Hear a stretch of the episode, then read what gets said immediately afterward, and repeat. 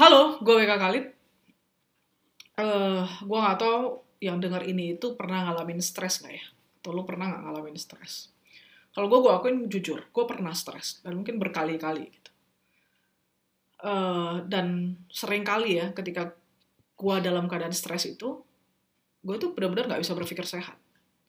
Tapi ketika gue udah nggak stres, gue mulai bisa berpikir sehat dan ketika gue dengar orang memberi nasihat gitu ya, kayak put everything on the paper, try to to write down your problems gitu ya, try to make the mapping and everything gitu loh. Dan lu akan lihat pro konnya, lu akan lihat strength-nya, weakness-nya dan sebagainya gitu. Jadi itu satu nasihat yang gue pernah dengar, advice dari uh, seseorang gitu ya, ketika gue menyampaikan kendala, masalah yang gue hadapin gitu ya, sampai gue ngerasa kayak gue nggak bisa mikir, gue kayaknya bener-bener down, gue bener-bener drop gitu ya. Dan dia bilang dengan mudahnya gitu ya, ya sebenarnya ya use your logic juga gitu, jangan terlalu baperan gitu, jangan selalu pakai hati. Nggak salah pakai hati, tapi jangan selalu pakai hati gitu. Apalagi kalau itu buat lu jadi drop dan down. Mending lu gak usah pakai hati. Lu pakai logika lu. Kalau lu begitu terus kan lu jadi sakit. Dan akhirnya lu jadi uh, bisa berpulang kan gitu. Dengan sia-sia tanpa lu bisa memaksimalkan potensi yang lu punya. Dan lebih baik lu taruh semuanya di atas meja lu duduk ya di kursi di depan lu ada meja lu coba deh ambil kertas kosong. Lalu lu tulis atau lu tulis di iPad gitu ya apa masalah lu? Ya terus tanya ke diri lu sendiri kenapa lu punya masalah itu? Apa yang salah gitu loh? Coba refleksikan.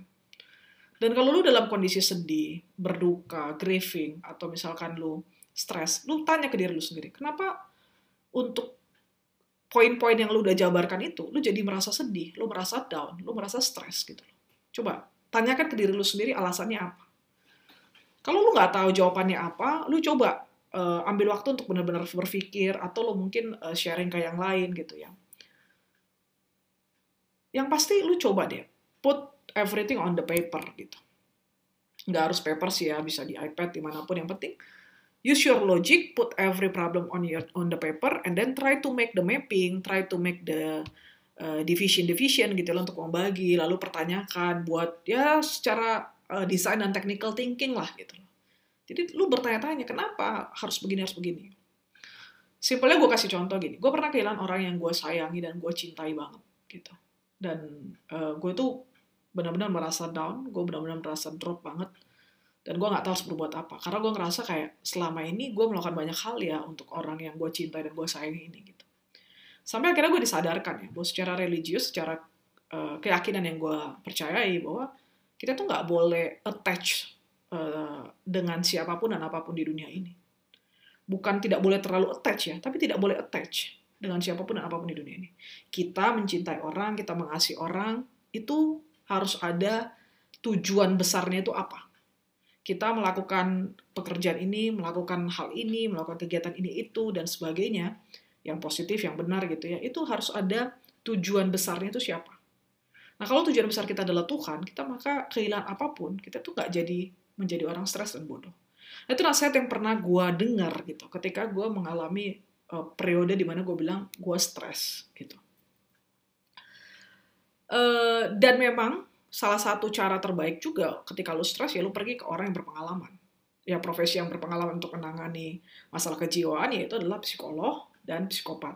Pasti lu tau bedanya. Kalau lu ke psikolog, itu lu cuma kayak denger uh, nasihat gitu ya masukan dari dia jadi lu itu kayak lebih kayak ngobrol aja diskusi gitu dia nggak bisa kasih lu obat gitu sedangkan kalau psikopat itu mungkin levelnya udah lebih tinggi biasanya kalau psikolog gitu ya awalnya kan kalau lu stres atau depresi perasaan lu ya perasaan lu ngerasa stres atau depresi biasanya lu akan uh, atau anjuran gue ya lu lebih baik ke psikolog dulu gitu. Jangan langsung ke psikopat ke psikolog dulu. Nah dari psikolog itu nanti lu ngobrol ngobrol ngobrol ngobrol uh, dan lu akan melihat lah uh, sisi lain ya.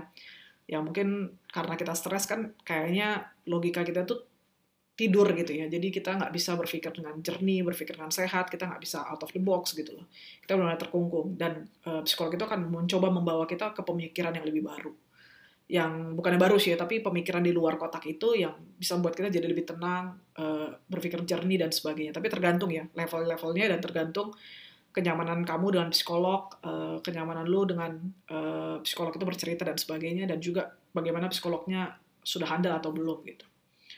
Terus kalau misalkan tingkat depresi lo memang udah tinggi gitu ya, biasanya ya pasti akan ada terapi, ada pertemuan berkali-kali. Tapi kalau misalnya tetap nggak bisa uh, apa ya, nggak bisa reach juga gitu ya itu biasanya lu akan di uh, mungkin direkomendasikan ya atau diarahkan dirujuk ke psikopat jadi kalau psikolog itu biasanya lebih diskusi ngobrol dengerin gitu ya curhat lah sedangkan kalau psikopat itu ya bisa juga dengerin ngobrol curhat segala macam tapi dia bisa uh, kasih obat gitu jadi dia mengerti secara klinis juga jadi dia punya uh, otoritas untuk memberikan obat gitu loh ya obat antidepresan dan sebagainya dan gue yakin ya semenjak pandemi ini semakin banyak orang-orang yang menjadi depresi.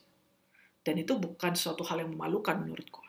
Gue pernah ngalamin, dan gue juga pernah ke psikolog gitu ya, karena gue ngerasa bahwa gue harus ngobrol sama orang yang mengerti gitu. Sama orang yang profesional, sama orang yang expert.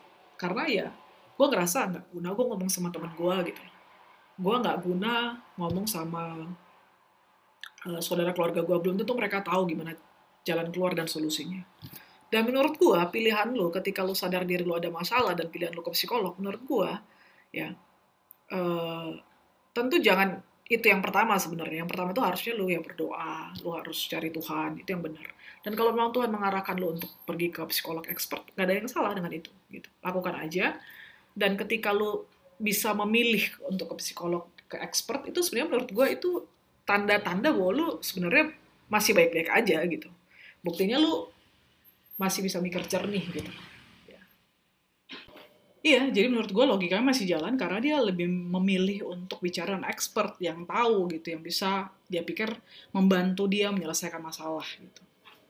Atau memetakan masalahnya. Ya memang kalau lu bisa selesaikan itu, lebih bagus sebenarnya dengan cukup berdoa, lo refleksikan diri, komunikasi dengan Tuhan itu jauh lebih baik gitu. Apalagi ditambah kalau psikolog itu kan mahal ya. Apalagi uh, kalau lo maunya yang sangat expert, yang terkenal. Tapi kalau yang free sepertinya juga ada. Apa sih yang gue mau bicarakan gitu di podcast kali ini ya dengan topik uh, orang stres itu di pikirannya apa gitu. Dan gue salah seorang yang pernah ngalamin juga. Gue bilang di pikiran kita itu ya benar-benar buntu aja gitu dan memang benar gitu ketika gue uh, melewatinya uh, e, gue merasa bersyukur gitu bahwa gue pernah ada di stage itu di mana gue ngerti bahwa ketika orang memang diselimuti oleh kesedihan mendalam diliputi oleh kehilangan yang mendalam, diliputi oleh perasaan sakit yang mendalam, itu biasanya akan mempengaruhi pikirannya. Sehingga pikirannya itu seperti seolah-olah di shutdown gitu loh, atau disuruh diam terus. Padahal di saat itulah sebenarnya kita mulai harus berpikir menggunakan logika sebanyak-banyaknya. Sama, gue pernah dengar ini beberapa waktu yang lalu, baru aja kayaknya beberapa waktu yang lalu. Ya, belum jauh-jauh banget, gue dengar bahwa ketika lu mengalami sesuatu, kenapa selalu dibilang jangan panik? Padahal orang bilang ya gimana lu nggak panik gitu loh. Depan lu misalkan ada binatang buas, depan lu ada bahaya, ada ancaman, ada orang jahat, ada mengerikan dan sebagainya gitu. Gimana lu nggak panik gitu loh. Karena memang panik itu bisa kasih lu trigger untuk menutupi logika lu berpikir gitu loh. Jadi lu seolah-olah kayak shutdown pikiran lu. Makanya ketika lu kena masalah atau apa, lu harus langsung switch justru ke logika. Bukan terpendam atau ter apa ya terkungkung atau tenggelam dalam perasaan. Karena itu yang membahayakan. Ini praktek yang gua uh, coba uh, pikirkan sendiri gitu ya. Bukan hal baru juga. Gue yakin banyak orang juga yang menemukan hal ini gitu. Cuman gue merefleksikan gue rasa gini, oke, okay, ternyata ketika lo punya masalah dan sebagainya, you have to take like keep calm down dan mencoba untuk switch kepikiran lo, mulai mikir. Tapi orang bilang nggak bisa mikir, nggak bisa mikir. Iya, karena perasaan lu suruh itu gitu loh. Tapi coba deh, suruh logika lu uh, bilang ke perasaan lu supaya diam. Lagi-lagi ini nggak gampang ya. Uh, dan gue ngomongin ini lebih kepada 100% untuk self-reminder ke diri gue sendiri. Karena gue juga orang yang memang uh, mudah panik juga gitu ya. tapi gue kayak merasa bahwa eh itu kayak lingkaran perasaan yang mengerikan yang membuat kita jadi bodoh dan konyol gitu. Nah, sedangkan kita juga diberi logika, nah di situlah butuh balancing. Jadi kalau lu pernah jadi stres, gue juga mau tahu apa yang ada di pikiran lu. Kalau gue tuh jadi stres, ya itu yang ada di pikiran gue. Oke, okay? thank you for listening.